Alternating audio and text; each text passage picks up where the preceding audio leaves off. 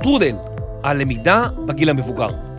פודקאסט על למידת מבוגרים בראי אוריינות דיגיטלית של ג'וינט אשל ומערך הדיגיטל הלאומי.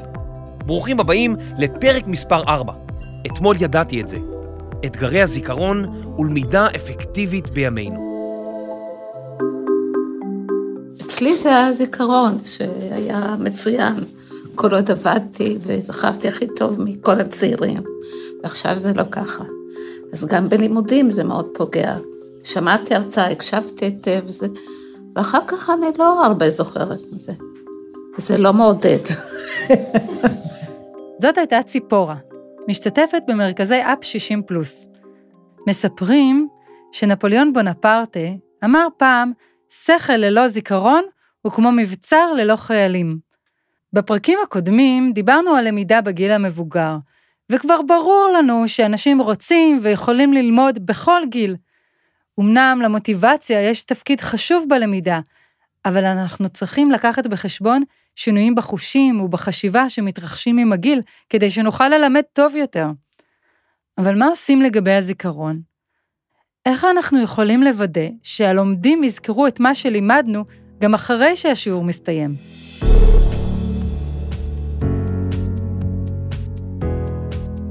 שלום, אני דוקטור מיכל הלפרין בן צבי, מומחית לפסיכולוגיה של הזקנה ומנהלת פיתוח הידע והלמידה במיזם הלאומי לקידום אוריינות דיגיטלית בקרב אזרחים ותיקים.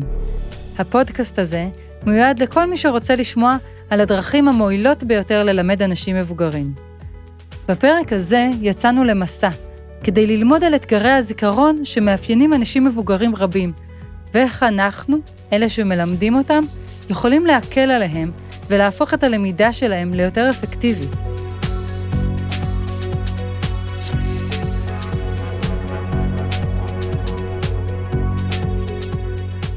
אז מה באמת קורה לזיכרון שלנו עם הגיל? איך תהליכי זיכרון קשורים לאופן שבו אנחנו לומדים ומלמדים? שוחחתי עם הדוקטור הדס הראל, מומחית לפסיכולוגיה קוגניטיבית מאוניברסיטת רייכמן, כדי להבין טוב יותר את הקשר שבין למידה, למשל למידה של כלים דיגיטליים, לזיכרון בגיל המבוגר. אה, אז זיכרון זאת מילה ממש ממש גדולה שכוללת בתוכה המון המון מערכות שונות ואני חושבת שאחד אולי הסטריאוטיפים הכי גדולים שיש על זקנה זה שהזיכרון מתערער עם הגיל, אבל יש לנו אוסף של מערכות זיכרון שחלקן רגישות לגיל וחלקן לא רגישות לגיל, אז קודם כל אנחנו צריכים להימנע מסטריאוטיפים ואנחנו צריכים לשים לב שיש מערכות שאנחנו יכולים להיעזר בהן בשביל להתגבר על בעיות שיש לנו בזקנה ויש מערכות שאנחנו צריכים להיות מודעים לזה שהן רגישות לגיל, ואז לראות איך אנחנו תומכים בהן. אולי נתחיל רגע קודם כל בהבחנה בין ידע חדש לידע קיים. ובעצם ידע קיים שהשתמשתי בו במשך הרבה מאוד שנים, מכל מיני סוגים, הוא בעצם הרבה פעמים שמור לא רע, אוקיי? אני זוכרת דברים שקרו לי לפני שלושה עשורים, אני יודעת איך לנהוג, ואני מסוגלת לעשות הרבה מאוד תהליכים שהם תהליכים מאוד שונים, ועדיין בעצם הידע שלנו שמור במערכות נוירונים, במין רשתות נוירונים, וככל שאנחנו משתמשים באותה רשת יותר ויותר, הקשרים בין הנוירונים מתחזקים, והקשרים האלה שמורים ובעצם אני יכולה להשתמש בהם במהלך השנים.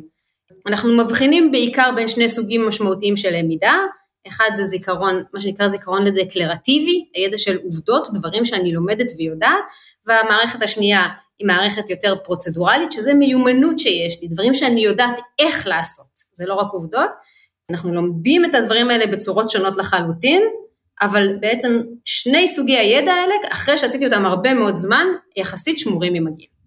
ההתנסות עצמה ולראות איך אני משתמשת באתר חדש, באפליקציה חדשה, ככל שאני אצבור יותר הצלחות, כך בעצם אני אצבור יותר ידע, וככל שאני אעשה את זה שוב ושוב ושוב ושוב, רשתות נוירונים יתחזקו ובעצם הידע הזה ישתרש ויתחבר. אז תרגול הוא מאוד מאוד חשוב בכל מה שקשור למיומנות. הרבה פעמים שמנו לב שבהרצאות, אם לא רושמים או לא מאבדים או לא מספרים על זה אחר כך למישהו או מסכמים, הרבה פעמים הידע הולך לאיבוד. שומעים הרבה אנשים מתלוננים על התופעה הזאת. אחד העקרונות הכי בסיסיים בלמידה דקלרטיבית זה להפיק את הידע מעצמך, להכניס אותו לתוך המערכת שלך לנסות לענות על שאלות, לנסות להבין ולשים במילים שלי את הדברים שלמדתי, אלה הדברים הכי חשובים שאני יכולה לעשות, וגם ממש מיד אחרי ההרצאה לנסות לספר למישהו על מה שלמדתי, זה גם כן לייצר איזושהי הפקה של הידע שיכולה לגרום לי לזכור את הידע אחר כך הרבה יותר טוב. אה, אני אגיד עוד משהו שהוא מאוד חשוב, דיברנו קודם על הרשתות נוירונים האלה, אם אני יכולה לקחת את הידע החדש הזה ובאיזשהו אופן לחבר אותו לרשת שהיא כבר קיימת, משהו שאני מכירה, משהו שמדבר אליי, יהיה לי יותר קל לגשת לידע החדש הזה ולשלוף אותו אחר כך. ואפילו להגיד משהו במילים שלי, זה כבר לייצר איזשהו תהליך שמחבר את הדברים לתוך איזשהו ידע קיים. המון פעמים מדריכים מאוד מתוסכלים, כי הם באים ללמד כלי כמו גוגל מפס, אחרי שהם למדו את ווייז, ולא מבינים למה הלומדים שלהם כל כך מתקשים להתמודד עם האתגר החדש שכרגע הם לימדו, למרות שמבחינתם מדובר במוצר עם הרבה קווים דומים.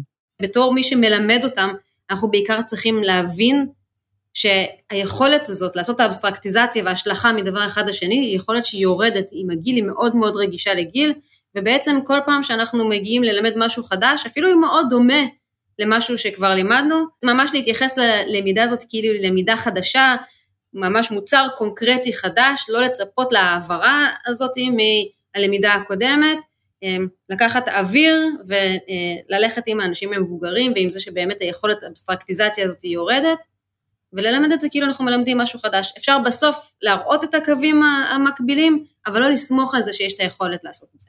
אז למקרה שלא השתכנענו עד עכשיו, התרגול הוא קריטי לתהליך הלמידה, והרבה פעמים גם הלומדים עצמם מודעים לכך ועושים את ההתאמות הנדרשות. הלמידה שלי בעבר הייתה הרבה יותר קלה. אני מרגישה שאני צריכה להיות יותר מרוכזת, למצוא לעצמי את הזמן השקט שלי כדי ללמוד, כדי לחזור, כדי לתרגל. ואני מרגישה שאני יותר מבעבר צריכה לעשות חזרה על חומר שנלמד בעבר. וזה בסדר, אני מקבלת את זה, אנחנו, אנחנו משתנים. ולמרות שמיומנות היא דבר שקל יחסית ללמוד, גם אם מתרגלים ועושים חזרות, זה עדיין לא פשוט. כאשר פתחנו את סדנאות וקורסי האוריינות הדיגיטלית, הקדשנו מחשבה כיצד ניתן להגביר את יעילות הלמידה.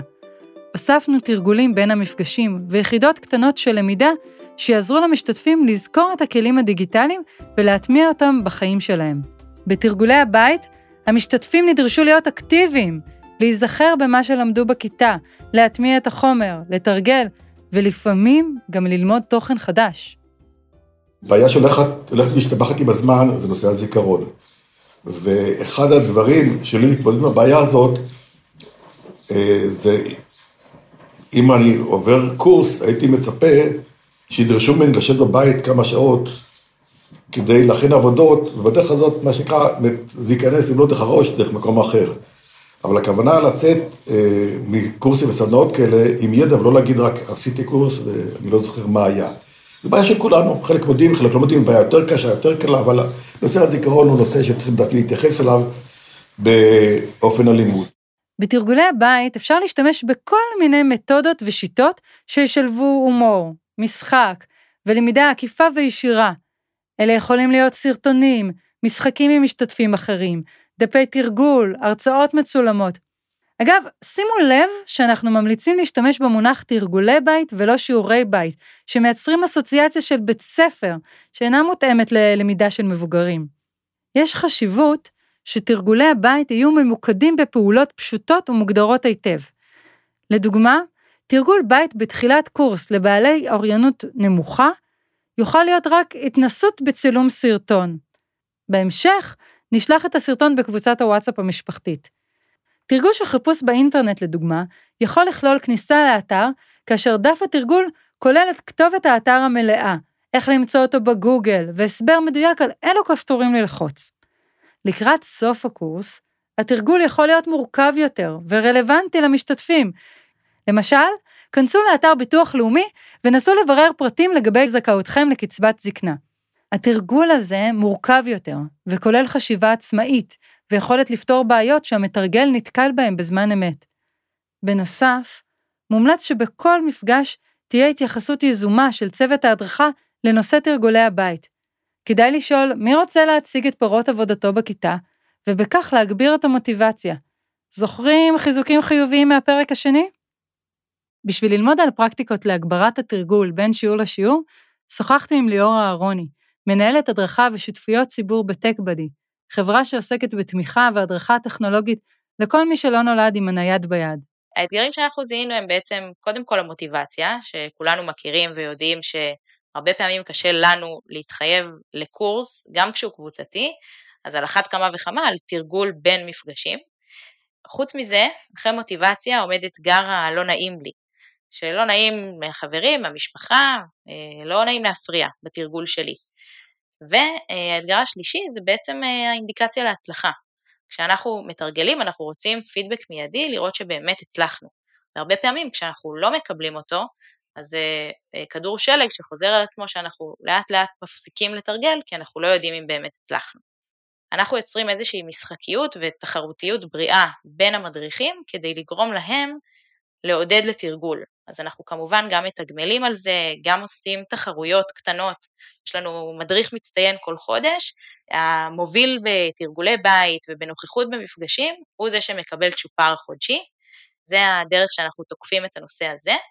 חוץ מזה, כמובן, כדי לעודד מוטיבציה, אנחנו יוצרים uh, תרגולים שיש להם אינסנטיב, איזשהו ערך מוסף ללומד, לא עוד לתרגל, להכניס תזכורת לאומן גוגל, אלא להכניס תזכורת ליום הולדת של הנכד, או ללכת לקנות uh, מתנה ליום הנישואים עם האישה, ותמיד עוזר. האתגר השני, האתגר של uh, לא נעים לי. אז אנחנו תמיד במפגשים הראשונים מלמדים על יצירת קבוצת וואטסאפ עם עצמי, ככה אנחנו יוצרים סביבה בטוחה, חפה uh, מהפרעות לסביבה אחרת, התלמיד פשוט מתרגל עם עצמו. חוץ מזה, אנחנו יצרנו תיבת מייל עם פניות, כל לומד יכול לשלוח את התרגול שלו, והוא מקבל פידבק מיידי, יצרנו שם איזושהי אוטומציה נחמדה, כל פעם שמתקבל תרגול, הלומד מקבל מייל, היי, קיבלנו את התרגול שלך בהצלחה, וישר יודע שהוא אכן הצליח.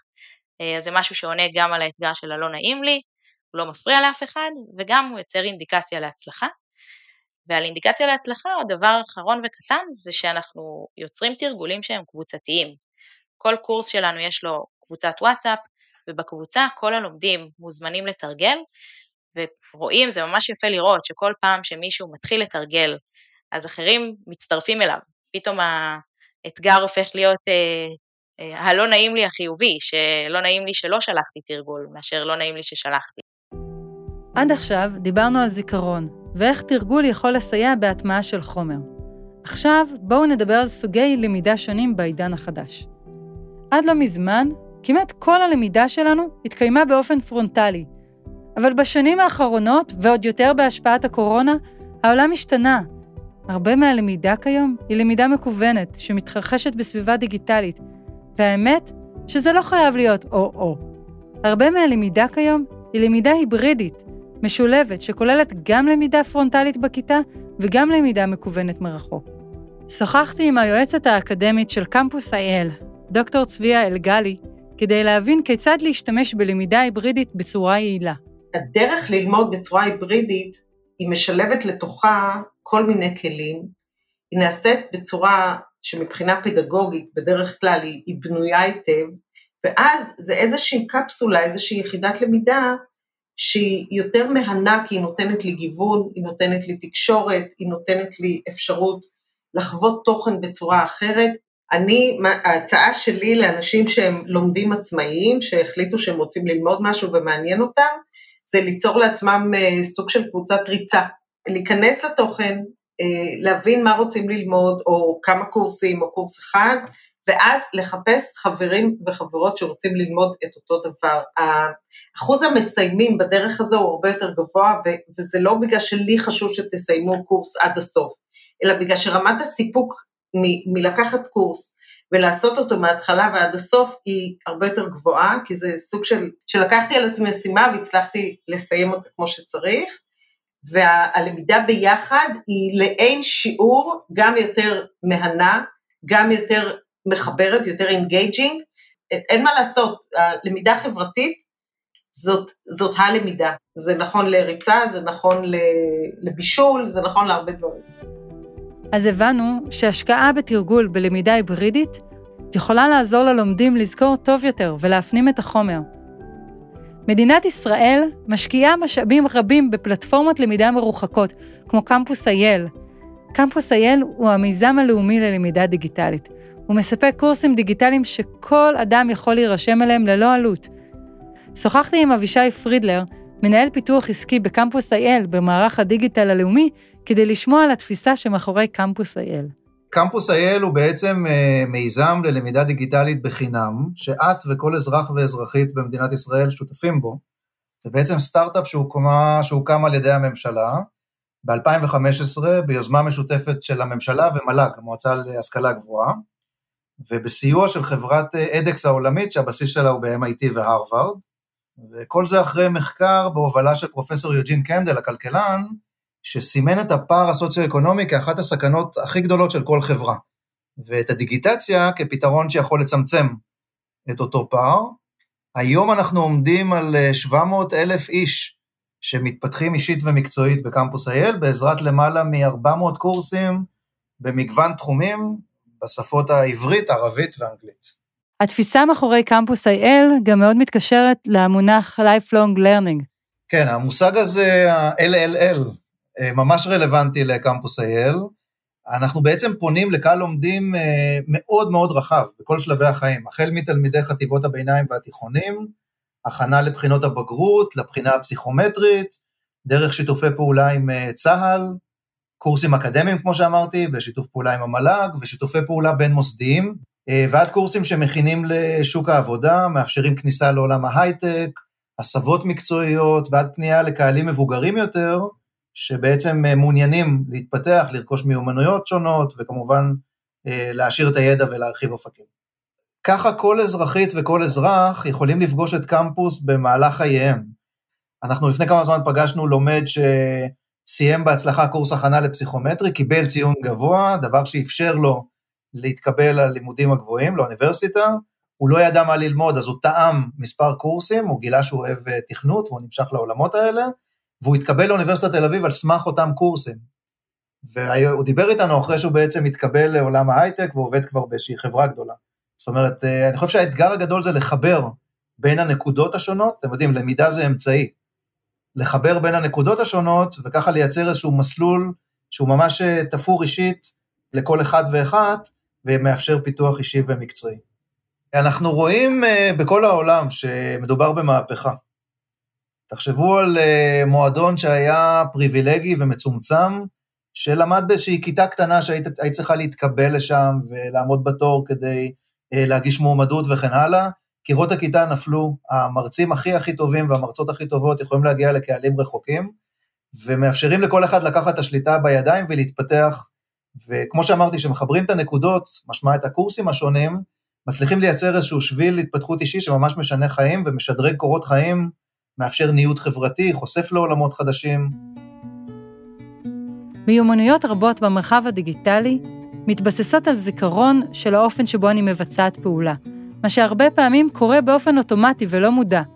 הזיכרון הזה לא חייב להיפגע בזקנה, אבל נדרש תרגול רב בשביל להפוך פעולה חדשה שלמדנו לפעולה כזאת, בעיקר כאשר מדובר בכלים חדשים שאנחנו מלמדים. חשוב להעביר ללומדים את המסר של חשיבות התרגול ולמצוא דרכים יצירתיות לתרגל בין השיעורים. אל תסתפקו בידע תאורטי בלבד, בלי שהלומדים יאבדו אותו. הלומד צריך לספר על ההרצאה או לסכם אותה, אחרת הידע שהעברנו ילך לאיבוד. קבוצות וואטסאפים, סרטונים או כתובת מייל ייעודית לתרגול, כל אלה דרכים שיכולים לעזור ללומדים שלנו לתרגל. ורגע לפני שאנחנו נפרדים, יובל מלכי, אתה איתי כבר הרבה זמן. איך היה לך? למדת משהו חדש? אז קודם כל למדתי המון דברים חדשים, שאני מיישם גם uh, בחיים שלי. אני גם uh, מעביר הרצאות לאנשים מבוגרים, ולא מזמן הייתי באיזושהי הרצאה שהעברתי בדיור מוגן, ואחרי ההרצאה ניגש אליי בן אדם מבוגר, וככה מסתכל לצדדים, מוודא שאף אחד לא מסתכל, ואז אומר לי כזה בלחש, תגיד, תגיד, אתה מאמין בגוגל? והבנתי באותו רגע שאנחנו חושבים אחרת, זה לא רק שאנחנו מסתכלים על טכנולוגיה אותו דבר, הכל אחרת. אז uh, הפודקאסט הזה, הוא באמת שינה את הדרך, גם שבה אני מרצה למבוגרים, זאת אומרת, אני מסתכל האם יש הד, האם הם רואים אותי, האם הם שומעים אותי, איך התאורה, כל הדברים שדיברנו פה על מדריכים, אני מיישם גם בהרצאות שלי. וכשאימא שלי אה, צריכה עזרה עם הטלפון, היא מסתדרת ממש טוב, אימא שלי, אבל כשהיא צריכה עזרה עם הטלפון, אני לא לוקח את הטלפון, אני לא אומר לה, תני לי, תני לי, אני אומר לה, צריך ללחוץ פה וצריך ללחוץ שם, ומשקיע עוד קצת זמן ומדריך. אני שם לב להמון דברים שלא שמתי אליהם לב קודם. למשל, שאני מדבר נורא מהר. אז קודם כל, כשאני בא מול קהל מבוגר, אני קודם כל מוריד בחצי את המהירות. מדבר הרבה יותר לאט. ודבר שני, אני עובד על סדר. אם לקהל צעיר אתה יכול לספר סיפור, ואז אתה אומר, רגע, יש לי איזה סיפור צד, ואז אתה חוזר, זה משגע אותם ומבלבל, אז אני מנסה לשמור על קו אחד של סיפור. אני שם לב אם יש הד בחדר, אני שם לב אם יש הסחות דעת, למשל, אם דלת נפתחת בחדר, אני עוצר. מחכה שהדלת תיסגר, אומר שלום, נותן לבן אדם יושב, ורק אז ממשיך, כי אחרת אנשים מאבדים את הדבר הזה, את הרצף. עכשיו, אני גם שם לב, אני אה, 49, עוד רגע 50, כן? אני גם שם לב שהבת שלי מדברת אליי, הבת שלי בת 17, מדברת אליי נורא מהר, אני לא מבין מה היא אומרת. ופתאום, כשעשינו את הפודקאסט הזה, הבנתי שאני חווה מה שאנשים מבוגרים חווים כשהם שומעים אותי. את הדיבור המהיר, את הקשה לעקוב, אה, השצף דיבור הזה, הבליעת מילים, והבנתי שזה לא הם, אלא שהשמיעה שלי פחות טובה, שיש אה, כל מה שקורה בחדר פחות טוב, אז אני ממש מיישם את זה אה, בחיים שלי. איזה כיף לשמוע, יובל. בדיוק בשביל זה הגינו את הפודקאסט הזה. כדי שכל מי שעוסק בלמידת מבוגרים בכלל, וסביב דיגיטציה בפרט, יוכל להבין יותר ולקבל כלים פרקטיים ליישום. כן, האמת שהתחלנו את הפודקאסט, חשבתי שמיועד רק למפתחי הדרכה של קורסים של אוריינות דיגיטלית או למדריכים, אבל באמת זה יכול להתאים לכל מי שמלמד אנשים מבוגרים, למי שרוצה ללמד את ההורים שלו, הסבים והסבתות, או אפילו את השכנים המבוגרים שלו. זה ידע פרקטי סופר חשוב.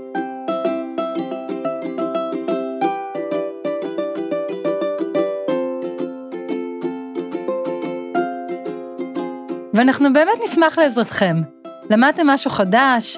שמעתם משהו שאהבתם וחושבים שהועיל לו מישהו? נשמח שתפיצו הלאה. תודה לכולכם שהייתם איתנו. שיהיה בהצלחה.